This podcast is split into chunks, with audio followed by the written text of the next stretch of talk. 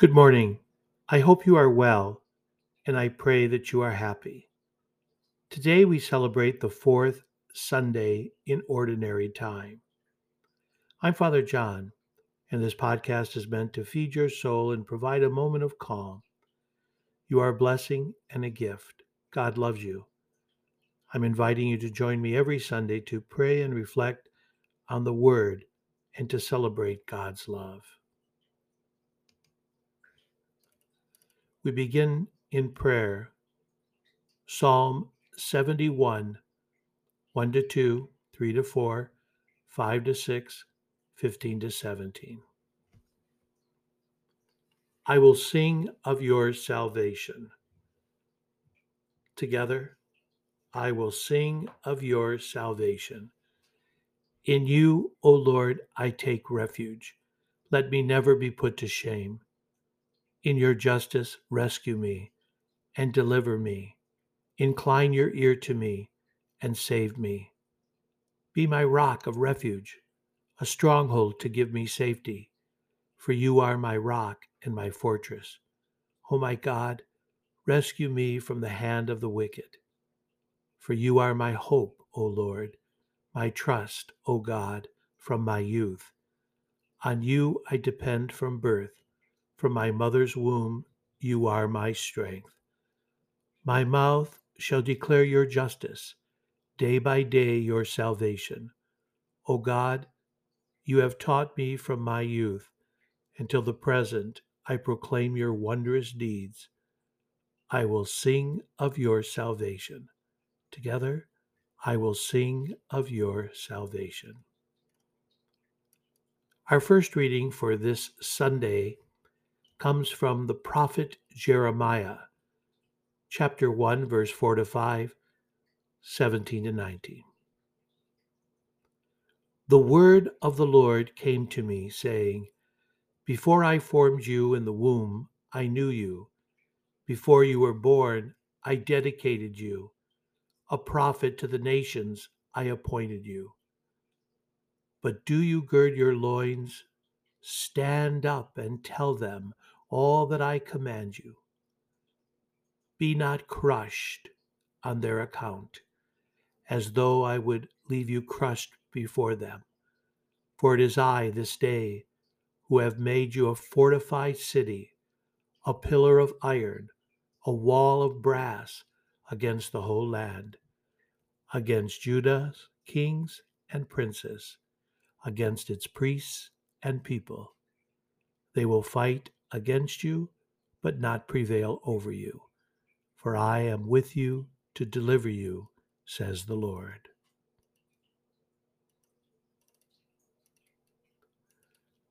Our second reading today comes from St. Paul's first letter to the Corinthians, chapter 13, verses 4 to 13.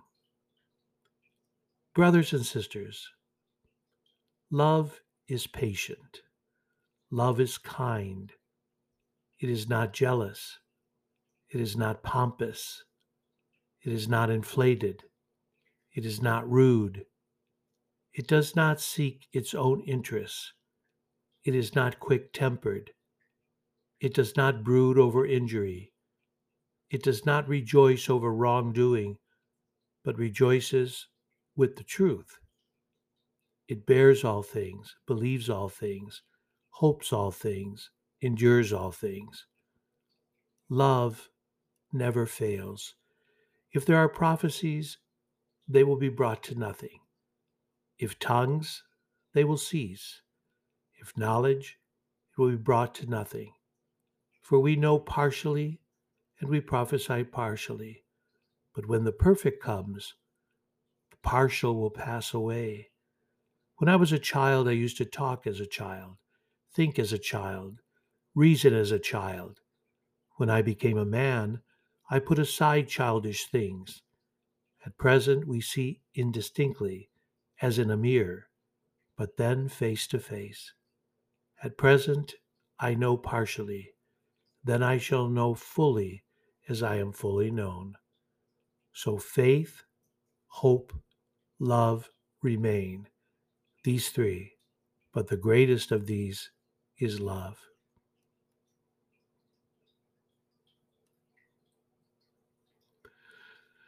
Our gospel today is from St. Luke chapter 4, verse 21 to 30.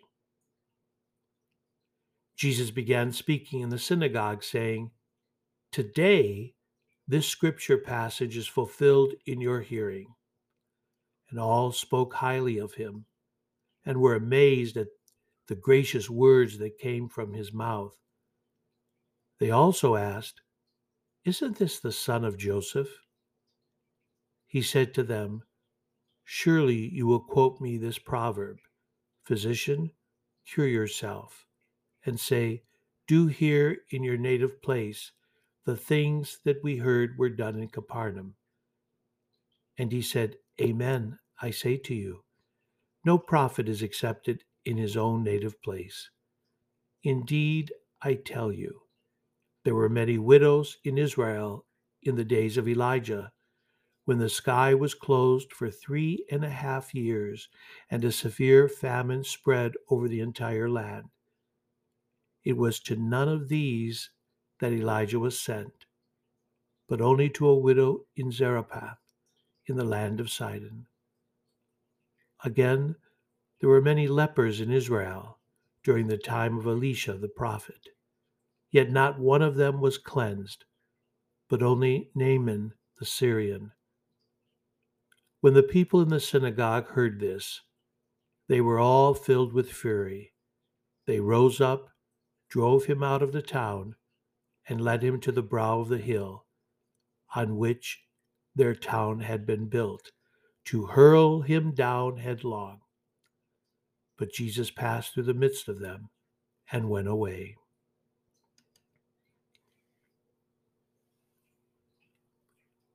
Today, this scripture passage is fulfilled in your hearing. Today,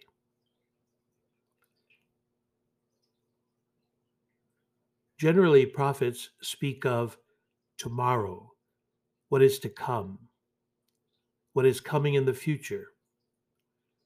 But we start this gospel today with today. The waiting is over. The time has come. The Spirit of the Lord is upon Jesus now. He brings good news to the poor today he proclaims at this very moment release to the captives and recovery of sight to the blind. He has let the oppressed go free to proclaim the year of the Lord's favor. Today, Jesus is in your midst. Jesus is with you. You would think that everyone would be leaping for joy, filled with gladness, People have waited for years, centuries for the Messiah. They have witnessed God work miracle after miracle throughout the Old Testament. I think of the parting of the Red Sea, to the feeding the people with manna. So we would expect them to be ready to receive the Messiah. Jesus says, Today this scripture passage is fulfilled in your hearing today. But they aren't ready today. Oh, yes, some were amazed at the gracious words that came from his mouth. But that amazement faded. Wait, what? Isn't this the son of Joseph? My friends, I'm inviting all of us to hear these words today with fresh ears and open hearts. Today, Jesus is present in the Word. Today, Jesus is present in the most holy Eucharist. And we also prepare for that time when Jesus will come again. Today. And everything will hinge on our readiness to receive him now at the moment when he comes.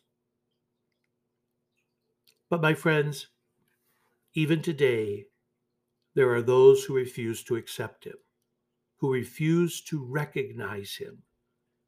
When we hear words pleasing to us, we accept them, don't we? We're amazed.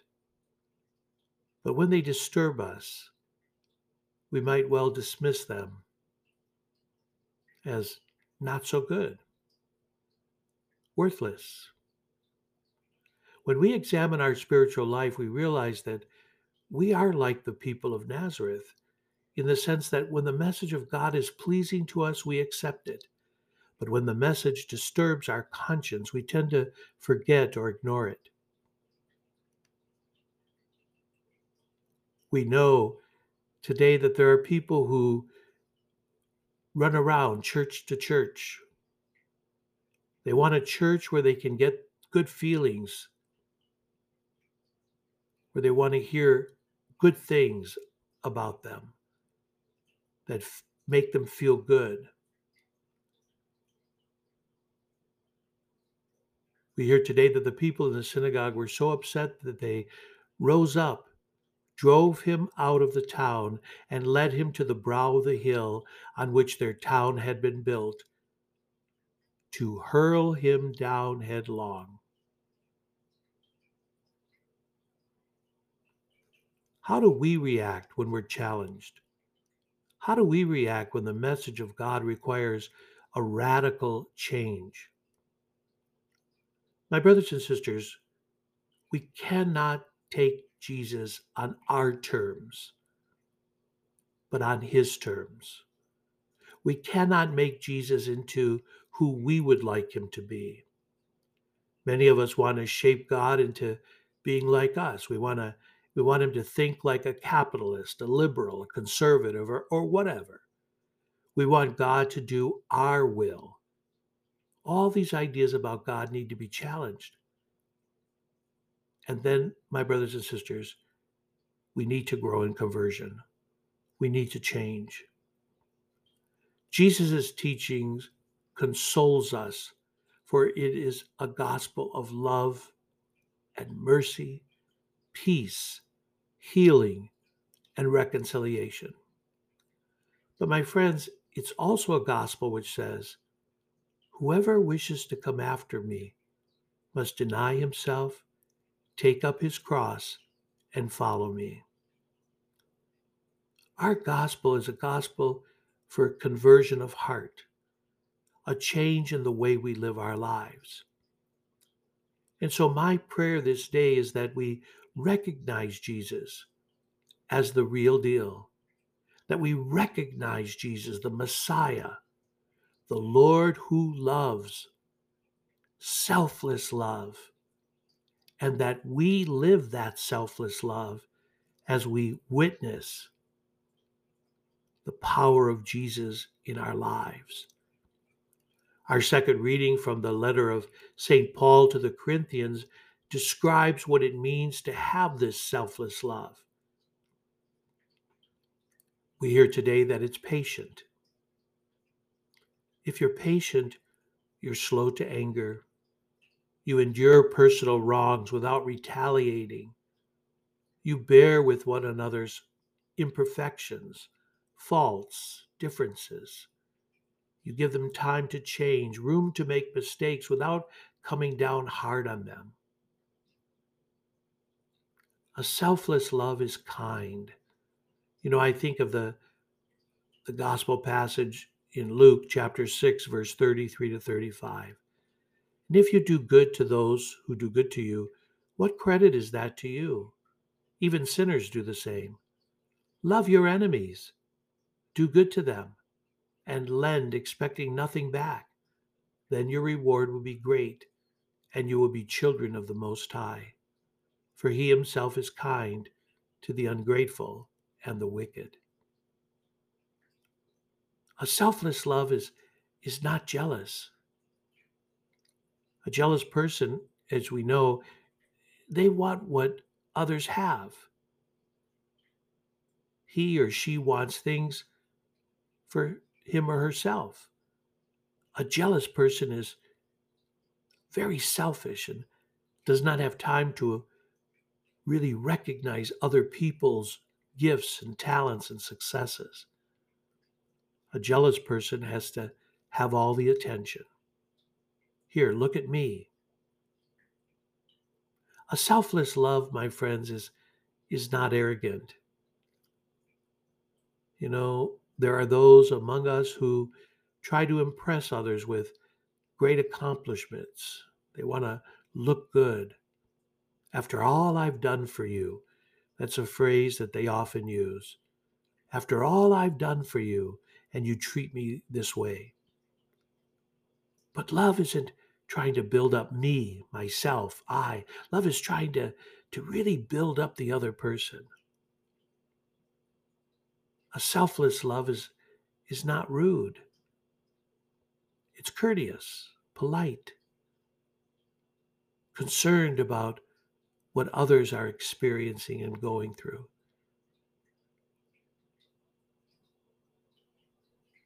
Again, it, it moves us away from self toward the other.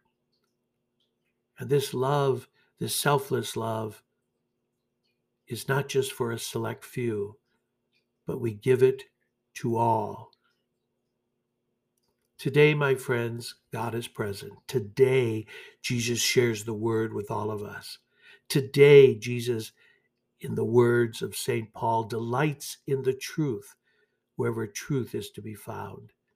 Indeed, we could replace the word love in that beautiful reading from Corinthians with the word God. And we would have a wonderful portrayal of the God whom Jesus revealed by his life, death, and resurrection. Today, this scripture passage is fulfilled in your hearing. Have a great day. Be sure of my prayers.